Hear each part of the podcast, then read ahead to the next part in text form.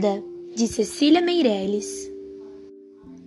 Quem falou de primavera sem ter visto teu sorriso, falou sem saber o que era.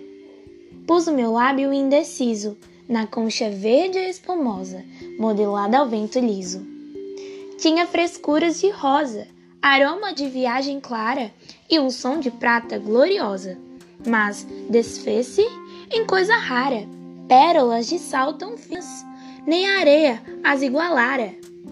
Tenho no meu lábio as ruínas de arquiteturas de espuma com paredes cristalinas. Voltei aos campos de bruma, onde as árvores perdidas não prometem sombra alguma.